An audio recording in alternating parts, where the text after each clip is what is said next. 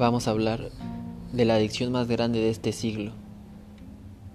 No, no son drogas, no es alcohol, es pornografía. Un problema que casi todo el mundo sufre, pero que nadie quiere hablar sobre ello. Yo lucho día a día contra ello y de eso se va a tratar, de que tú y yo compartamos nuestras experiencias de cómo estamos intentando librarnos de esta adicción.